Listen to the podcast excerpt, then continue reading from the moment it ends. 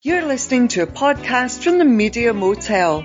Coming up this week in episode 434, the big two way quiz continues.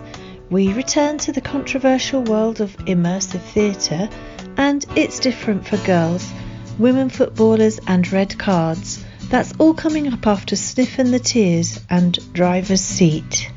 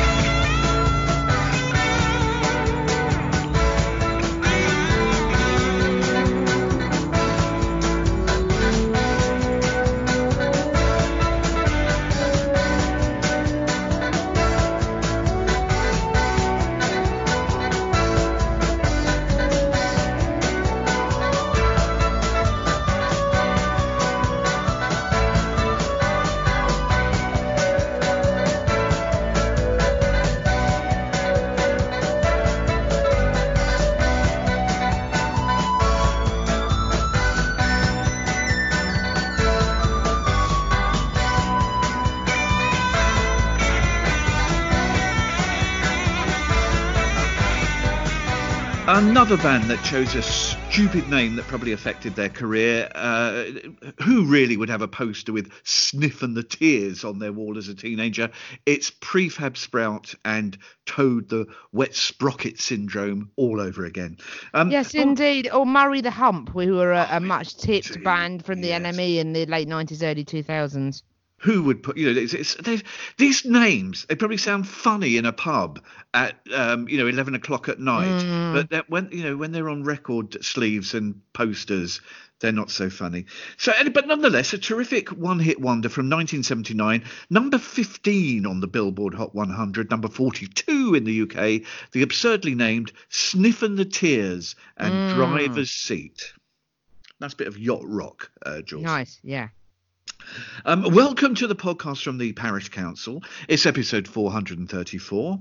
I'm Terence Stackham, and with exciting news about her return to national radio, is Juliet Harris. Hello. Yeah, I mean, I feel that that rather underplays the role of this podcast, really, and how good it is, and how much people like it. So, so stop, stop doing yourself down, Sir Terence. But yes, very excited to be uh, returning to Radio Two next Saturday, the twenty-first of December, uh, where uh, where I will be participating in the sort of couch potatoes clash of the Titans runoff between myself and my fellow Hall of Famer Cliff, who who I played in my last game, and then he went on to get into the Hall of Fame in his own right. Um, so the two of us being pitched against each other. The uh, shock twist being it will be live in the studio. So I'm very much looking forward to uh, meeting the man, the legend, Rylan himself in person. That will be very fun. And say saying hello to all of his team who were all very kind to me throughout my run. So so I'm really looking forward just to uh, to having a bit of a laugh and uh, oohing and ahhing at a posh desk. I think as well. That's also going to be a nice thing. But until then, I very much remain a committed and integral part of the uh, Parish Counsel podcast. So hello everyone. Well, now to the, the, the opening feature that has become a sensation throughout the globe. Um, it's the big two way quiz. Uh, the best bit is where I set up a quiz for you, the listener, and Yes, you, the that's your that's your favourite bit, isn't Yes, it? really? you you set it up for you, the listener, and you, the Juliet Harris. Yes, it is. The worst bit is when I get a quiz coming back in my direction and I make a complete idiot of myself. Now, listeners and Juliet, you may vaguely remember a musical called Five Guys Named Mo. Luckily, this quiz has got nothing to do with that, but I'm looking for five guys named Dave. Mm. I'm going to play you five clips of music in 30 seconds, and each relates to a Dave or a David. Excellent. Might be a solo artist, might be a prominent member of a band. Um, uh, Mm. one point for each Dave, and one very well earned point if you can identify the song from the sort of six second. Um, okay, I am have I am having palpitations, but by all Well, means, go ahead. The first one is dead easy to get you started. Good. Well done. And- I appreciate that. Yeah, and then it progresses um, to a little bit more difficult. I think you, I think you'll be all right with this. Um, the usual minimum minimum score is six, isn't it, out of ten? So I suppose so, or- but yeah. to try and get the songs from these um, snips, I, I might be a bit more generous than that. We'll see how we that go. is what it is. We are approaching the season of what is allegedly meant to be goodwill. so. So let's see. Five guys named Dave.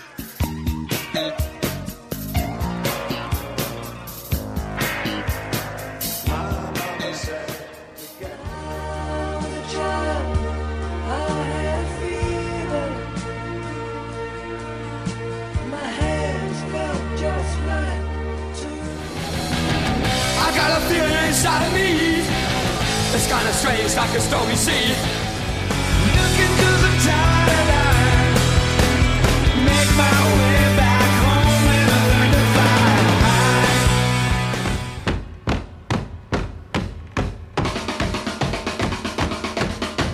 high.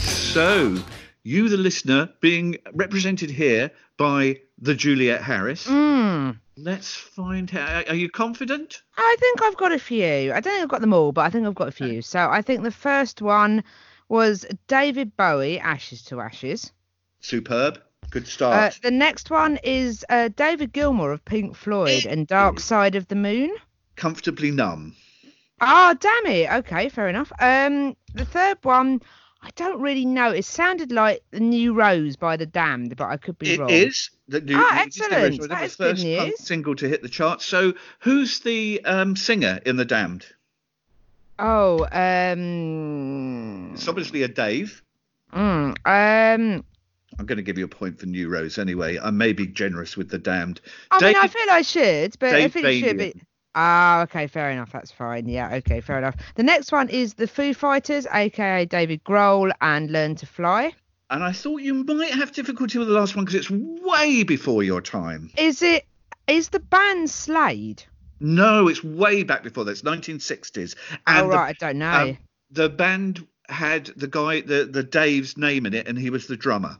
oh, is it the Dave Clark Five? It is, and it was Bits and Pieces. Ah, I would not have known the song. So- Thank you for the clue on the Dave Clark Five You've got Bowie and Ashes to Ashes. You've got Gilmour. That's three. New Rose four.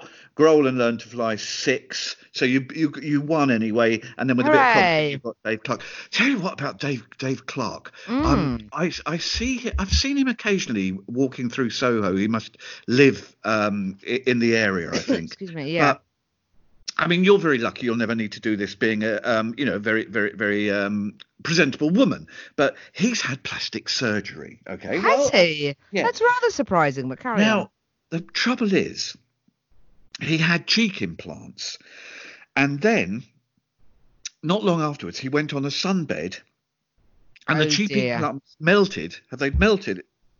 And they crystallised.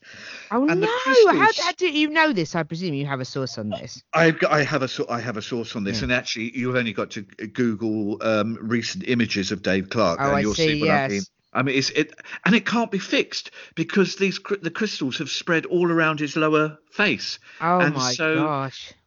It's not good. So either, well, I would say don't have don't have work done, and if you do, don't go Don't under go a on a sunbed. Absolutely. Who knew? This is life advice from the podcast. This I week. saw him about a year ago, around this t- time of year actually, in Soho, and I thought, is that Dave Clark? And then, uh, you know, when I went to where I was going, I saw Google imaged, and then I realised um, what had happened. Yeah, I have just had a look and I see what you mean. Yeah, Yes, it's really not ideal. So well done, you won the quiz. Now the moment I dread, which is over to you, Juliet Indeed. Harris. Well, I will try and guide you through this. I mean, considering you didn't even let me have the damned, I'm not sure how generous I'm feeling this Well, week. you didn't need it. my If you, if, you, if you didn't needed it, I would have given it to you. But Fair you, enough. you you got seven points without Okay, the damn. fair enough. All right, that's fine. In which case, then I will, will continue my uh, my gentle guiding of you through the, the the journey of a song. So the usual thing, um, five singers singing the same song. Okay. We will be treated to a multiple voice rendition of "I Will Always Love You" this week. Um, so so uh, preparatory notes for you. You'll hear five voices. Um, you will hear the most famous, arguably the most famous version at the beginning. You will hear the author of the song at the end, and then if you need any more clues afterwards, we can have a bit of a negotiation. So let me see if I can play to you my super, the super Juliet Harris multi-artist mega mix of "I Will Always Love You." If I should stay, I would only be in your way. so I'll go. But I know I'll think of you each step of the way.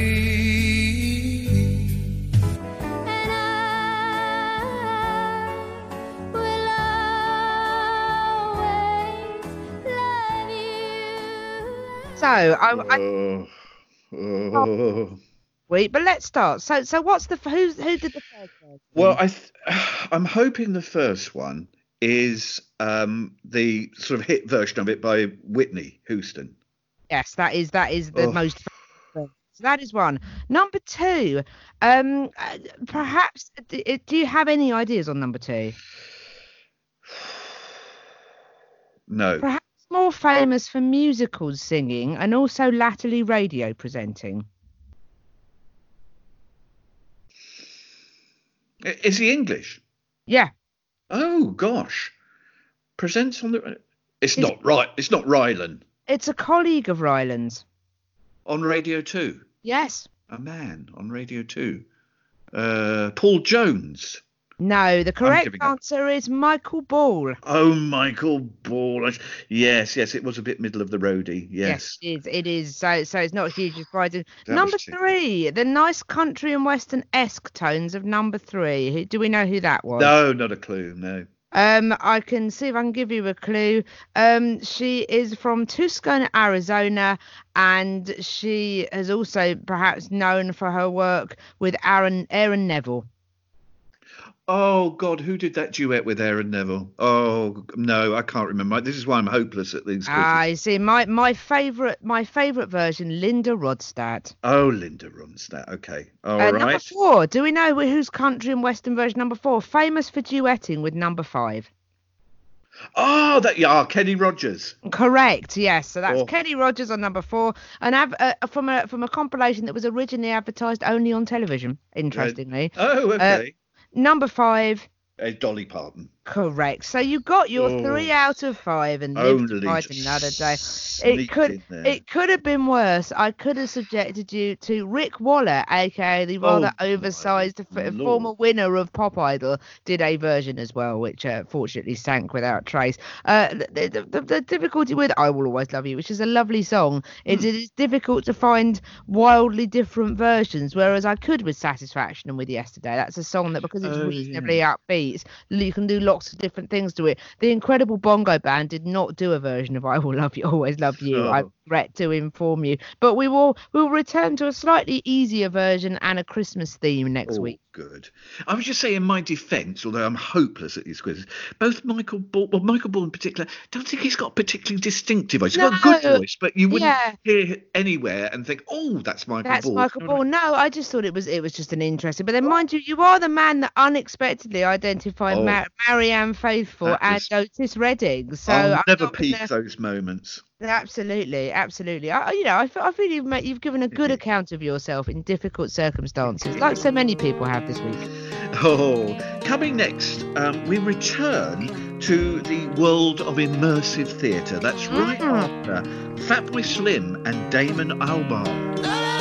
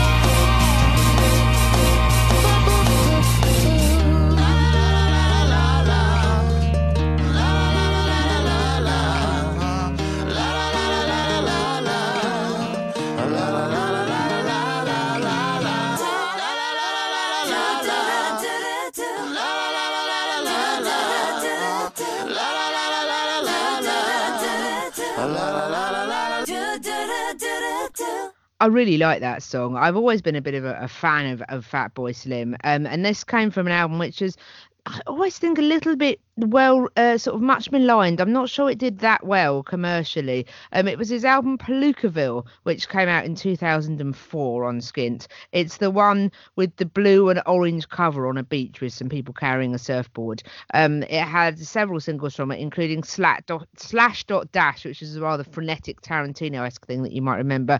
That this wasn't released as a single, but I think the vocal on it by Damon Albarn is is really lovely. I think, and uh, it also it sums up a little bit how some of us might be feeling this week. So that was Fatboy Slim featuring Damon Albarn and Put It Back Together. Here's a controversial view, perhaps. Mm. Damon Albarn's best vocal performance ever. Oh, I, think, think it is it's brilliant. exceptionally good, but um, but yeah, no, that's inter- that's interesting times. I I like it very much. It's certainly up there for me.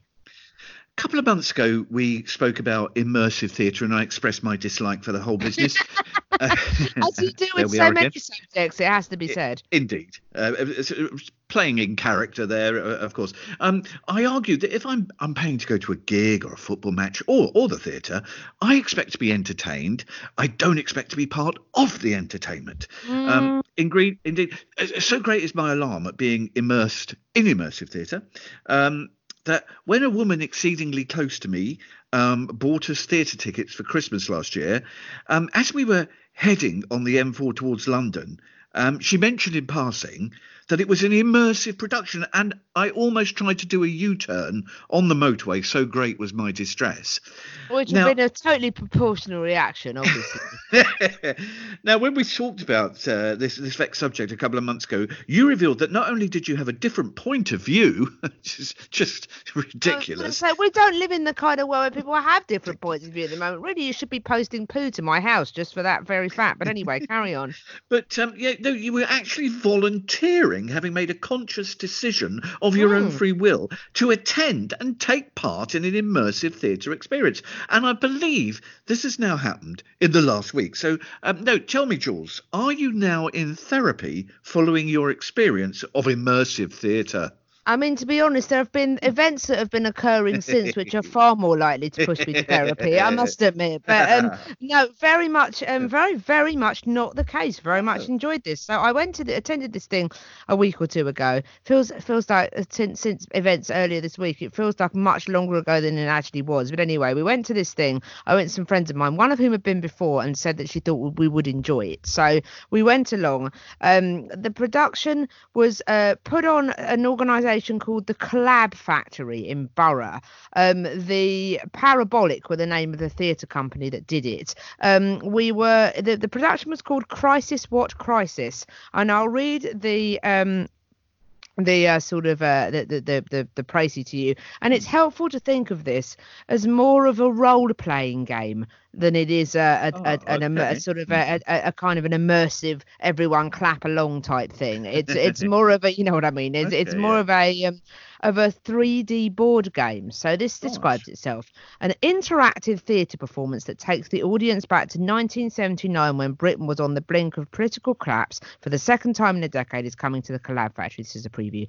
Parabolic Theatre's live action board game Crisis What Crisis puts audiences firmly in the driving seat and the mechanics of the production means that the participants' decision alters every show so no two are the same. So what happened was we were all sent a letter from James Callaghan Oh, via yes. email the day before, thanking us very much for agreeing to uh, to help advise the government in such a difficult time. And we were given instructions to the first floor of a disused office block in uh, in Borough, which was about ten minutes from the tube. So we walked along, and we had to buzz in via the intercom using the wording "I'm here for the crisis meeting." Um, we then went upstairs and were met by a woman called Karen, who said to me, "Ah, yes, you're from uh, you're from the the, the, the Department uh, Ministry of Defence, aren't you?" And I said, "Yes, I am," because that's what you have to do with this. You just go with it. So I You went, stay in character. yeah, you say yeah, but even if you don't know what your character is, which we did at this point. So I went, yes, I am, and she said to my friend Laura, "You're from the Foreign Office, aren't you?" And she went, "Yeah, I am." And then I think the other Emma was from. I can't remember was from home or something like that. But anyway, we were given our little membership cards, which I still have. I may post a picture. Our clause for Labour Party membership cards were given to us, and we wrote our names on them and signed in with Karen, the civil servant who was in charge, and looked around the room, which had a chill out area with a 1970s TV playing footage of Margaret Thatcher on it. Um, it had a, a bar with a very friendly barman, uh, somewhere we could hang our coats, um, banks of, of plastic phones, a fax machine, all sorts of things. The whole office was dressed up in 70s gear. We had been encouraged to come in 70s office clothing. Indeed, all of the uh, actors in the play were all dressed in 70s clothing. And then basically we all had to the, the main tasks were to try and win the confidence vote. So to try and ring recalcitrant mps we were all given briefing notes. So i would dial so so if you wanted to speak to people on the phone you would pick up a plastic phone. You would dial into the switchboard which was three of the actors sat next door in a room mm. and say oh can i speak to Ken Clarke for example please. And they go okay we'll put you through to Ken Clarke's office. And then one of the actors playing Ken Clarke would speak to you and you'd have to persuade him to abstain or if it was a labour mp to still vote for you. There was a corner which was managing civil disobedience so there were different clocks on the wall showing how bad certain areas were. I did have to tease my friend because she, at the beginning when we looked on the wall, she went, "Oh, these are fictional. Felixstowe's not a real place." Oh, yes, God. it is, and you Oh, need dear. to get to London more, is what I said to her, and she Yeah. took it quite well actually, given how obnoxious I was. But anyway, mm. so they were doing all. So there were people managing civil disobedience. The game started with several of us having to negotiate with a union leader about whether or not to give them a pay rise, the lorry drivers union. At which point, as we just negotiated a pay rise, we were all told to run over to the television. At which point, there was a news broadcast saying that the IMF had vetoed our pay deal because it was it it, it impinged. At which point, the immersive theatre aspect kicked in, and the head of our the, our sort of boss and this union leader had a massive row in front of everybody, and we then had to decide whether or not to renegotiate the deal. And in the there were some people at the Treasury, and they were having a, a, a working out sort of what economic measures to announce, and there was the press office, and we were on the phone to MPs. Um, the, the asp- it was just phenomenal. I cannot believe the level of detail that it went into to the point where we were told halfway through we had to select two different advisors that would come in to, to help us. So we split the room and we were given each side of the room was given three CVs to pick someone. We found out afterwards that those three parts, there were three male parts and three female parts, and every so there were two actors playing all six of those roles. So Right. Coke had three different roles that he'd had to uh, learn, and the girl had three different roles she had to earn, learn. And then when we um when we uh, told them who they were, they then had to get ready. Then they rang in and we let them in. So there was a peace corps and we we chose and a sort of a smoothie sort of suited kind of negotiator. Um, we were able to send faxes. We could send a fax to an MP, for example, and then when I would ring them up, they would refer to the fax that we'd send them. The fax machine worked. It spat out in the other room.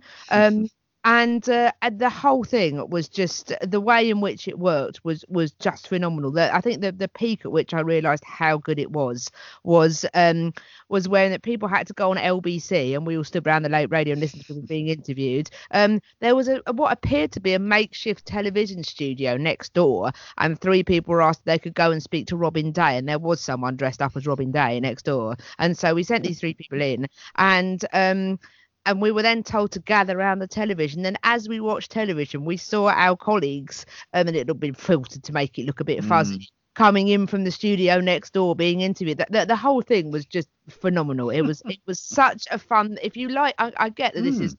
very appealing to a very specific group of people, mm. but I really, I just thought it was, it was great. If you're that kind of nerdy, we enjoyed the fact that there seemed to be an entire family of parents, their daughter and the daughter's boyfriend there on a sort of family outing, which we thought was excellent. But um, about 25 of us, I would say, in the room, 25 to 30. And so it was enough to kind of make it interesting, but it wasn't too many to make it overwhelming. Um, and about sort of eight or nine kind of actors and actresses, and of course, eh, the the the level. I mean, it might. The only thing I worried about it was that it might not be so fun slash funny to people that lived through the seventies, because of course one of the plot lines was the Mm. fact that we um we had a telephone call that was an IRA bomb threat that we managed to get through to the Home Office in time. So when we had to listen to the results at the end on the radio, um, it would then say, Mm. they then said, "Oh, we won the confidence vote, and by the way, please have diffused an IRA bomb at Waterloo." So I can understand why, if you were older and had lived through that time, that might not be so sort of chintzy and appealing. So I do, I do get that that there are aspects to it that might be problematic, but we really, really enjoyed it. It was, it was, it was not so much an immersive theatre and a kind of a cringing. The fact that you were actually doing tasks meant that you were in it. It was a game you were playing and you were in it. And if you were able to, if you were able to sort of shake off your everyday life, we were told if you had one of those newfangled mobile phone things, could you switch them off, please? So we did. Unfortunately, when inflation went up at one point, which it did 20%, rather unfortunately, we did try not to take too much notice of that. But um, we, unfortunately, the prices at the bar went up very briefly, which wasn't great. But um, we, we thought it was great. We really, really enjoyed it Mm, so- so- came- and, the, the bloke that came to mop out the toilets halfway through, which were authentically grim, it has to be said, Hmm. turned out to be the director and writer of it. So, so uh, no, it was it was wonderful. I would thoroughly recommend it. Um, they do different productions, and they may bring it back in some form at some point in the future. But it, uh, In in the middle mid 1970s, I was in a meeting in the boardroom of the then Chrysalis Records in Hmm. Oxford Street when um, one of those IRA bombs went off um, in round the corner on Bond Street. Hmm. Um, it, it had been put in a post box, a pillar Right. box rather, I should say, and. Um, we were saved. All the windows came in, but we were saved because um, the curtains had been drawn over because it was a winter. It was in the middle of Mm. winter, and the, it was getting dark, and the curtains had all been pulled over, and um, the, the windows completely came in. Had it not been for the curtains, I may not be here with you today. Um, so I, Wow. when you said people who lived through the, that era, Yes. I remember. Which, no, hard though it is for me to accept, but it seems this trend of immersive theatre is growing. I, I, I saw that next year in 2020, opening in the West End in London, Doctor Who Time Fracture, an immersive Mm. adventure in which you join Doctor Who apparently to save humankind before it's too late. I don't know if Greta Thunberg is uh, going to be in that, but um, you know, it, it is growing. Of course, some people, being what some people are like, there are potential problems. Um, the the trade newspaper The Stage uh, for the uh, acting professions reported recently about potential problems when members of the audience and actors. Um, when they mix their and their roles and become interactive, there was there was an immersive uh, production of The Great Gatsby in London this year, which had to bump up security um, for performers because some audience members became uh, over involved, uh, shall we say? So I think boundaries need to be made very clear for for, for immersive theatre to succeed. But its popularity certainly is continuing to grow. absolutely. Now, coming up, um, are women nicer than men? Um, what, I about, couldn't possibly comment. I'm not nicer than you. what about when playing football? Um, that's next after this lovely track uh, suggested by listener David Wright. It's from Fountains of Wayne.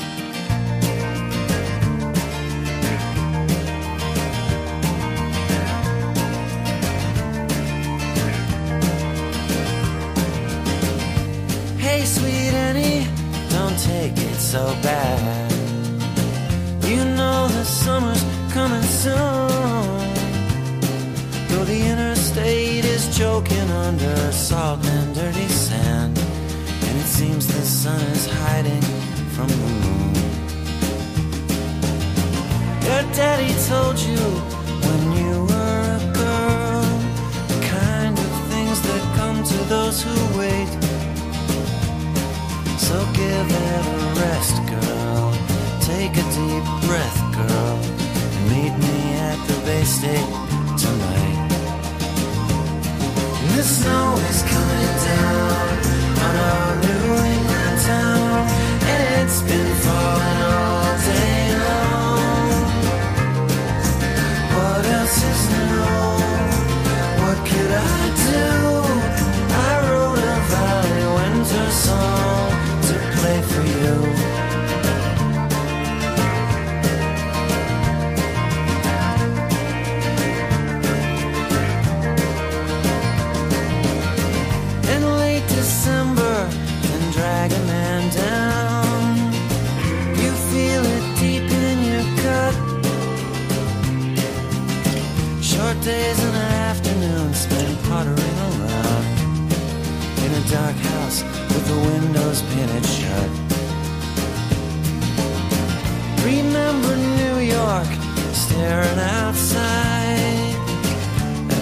reckless winter made its way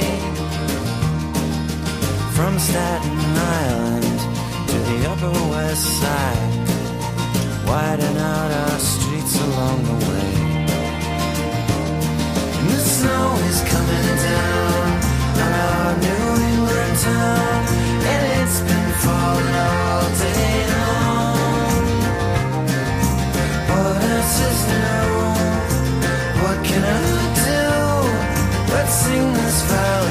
Valley winter song.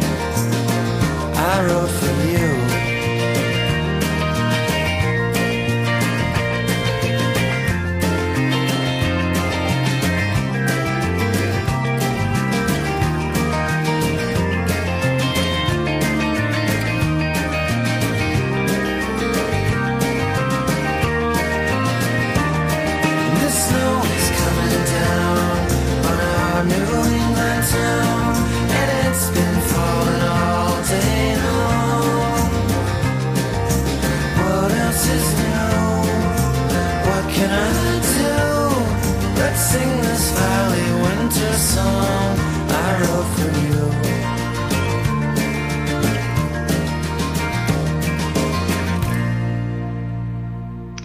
it's a lovely song uh, that really conjures up the feel of winter in New England for me, certainly. Uh, many thanks to David Wright for reminding us of this track. Uh, from their 2003 album, Welcome Interstate Managers, Fountains of Wayne and Valley Winter Song.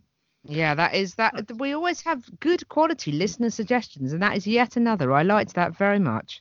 A few weeks back, I went to Stamford Bridge to watch Chelsea women's team take on the women of Tottenham in the Women's Premier League. And it was a biggish crowd. We were, we were in hospitality. It was a warm day. What's not to like?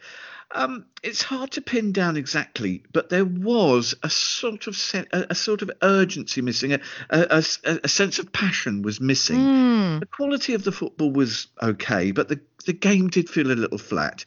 Now, is it that the women's football is nicer than the men's game? Certainly at Stamford Bridge, there was also there was there was almost no anger shown by the players, no histrionics, no swearing that I could hear, and that's almost certainly a good thing. But it hmm. does does it mean that the women's game is somehow softer? The online magazine The Athletic has been pondering all this, and Jules, you've been following this story.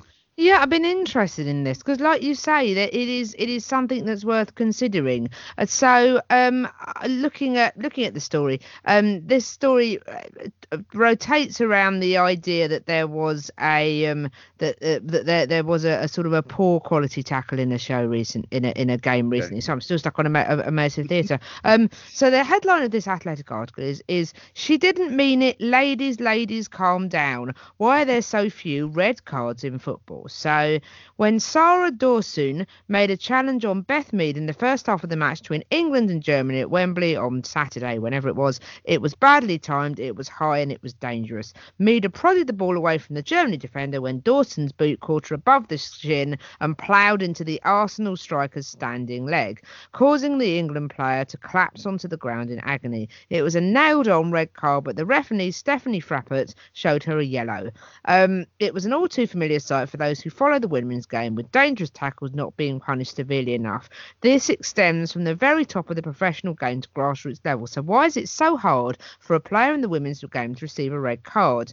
Um, there's there's lots of different sort of incidents that follow here where there are sort of challenges that people with broken legs, and the reason someone has said here wanting to remain anonymous. I do think it takes a lot to get a red card i think for some reason. The referees in the women's game are more likely to book or send a player off for something like dissent or swearing. They can't be undermined or questioned rather than a physical reason like a ta- tackle or violent conduct. Um apparently they they um uh, they they uh, someone else complaining about the fact that she had a full stub print on her shin after being stamped on in their last game and it was right in front of the referee but the referee didn't even book the player. The idea that referees say things like ladies ladies calm down so is not David terribly Cameron helpful. Style. yes quite and she didn't mean it you know that kind of attitude.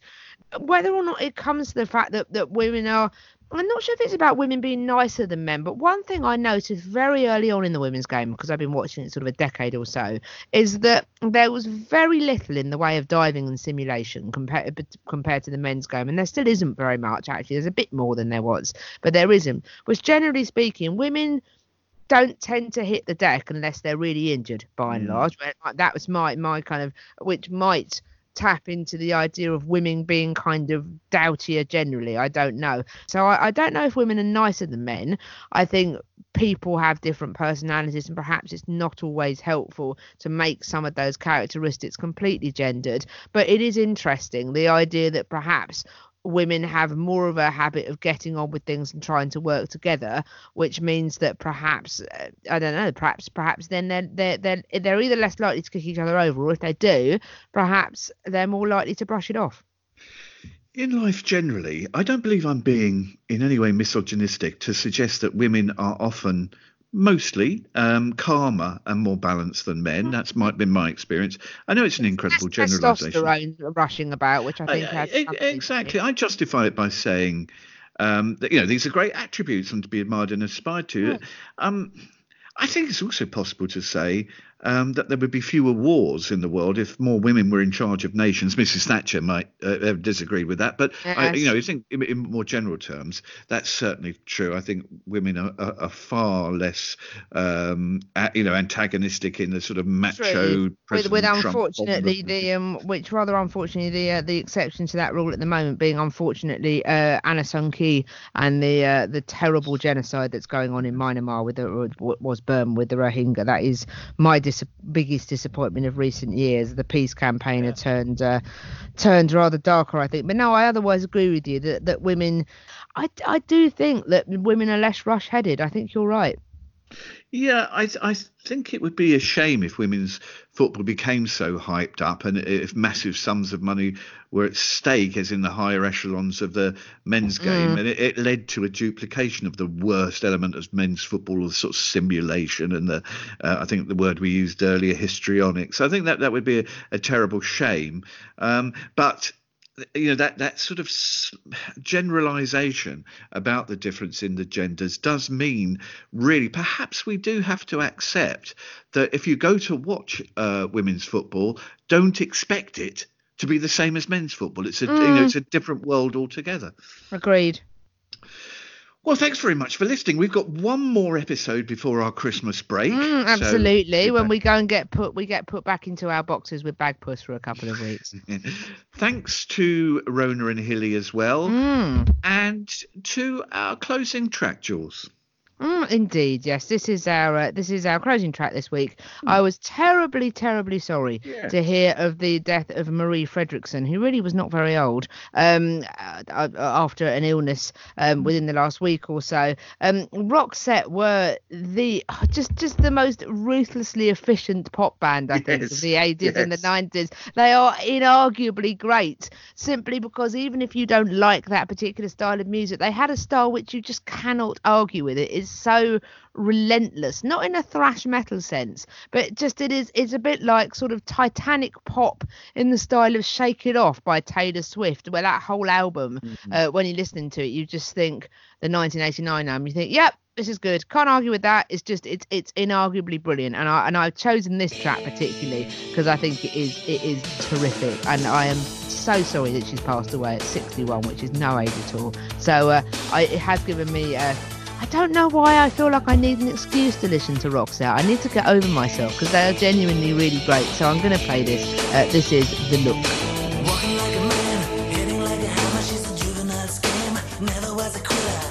Like a raindrop. She's got the look. Heavenly cause heaven's got a number when she's spinning me around. Kissing is a color, loving is a wild dog. She's got the look. She's got the look. She's got What in the world can make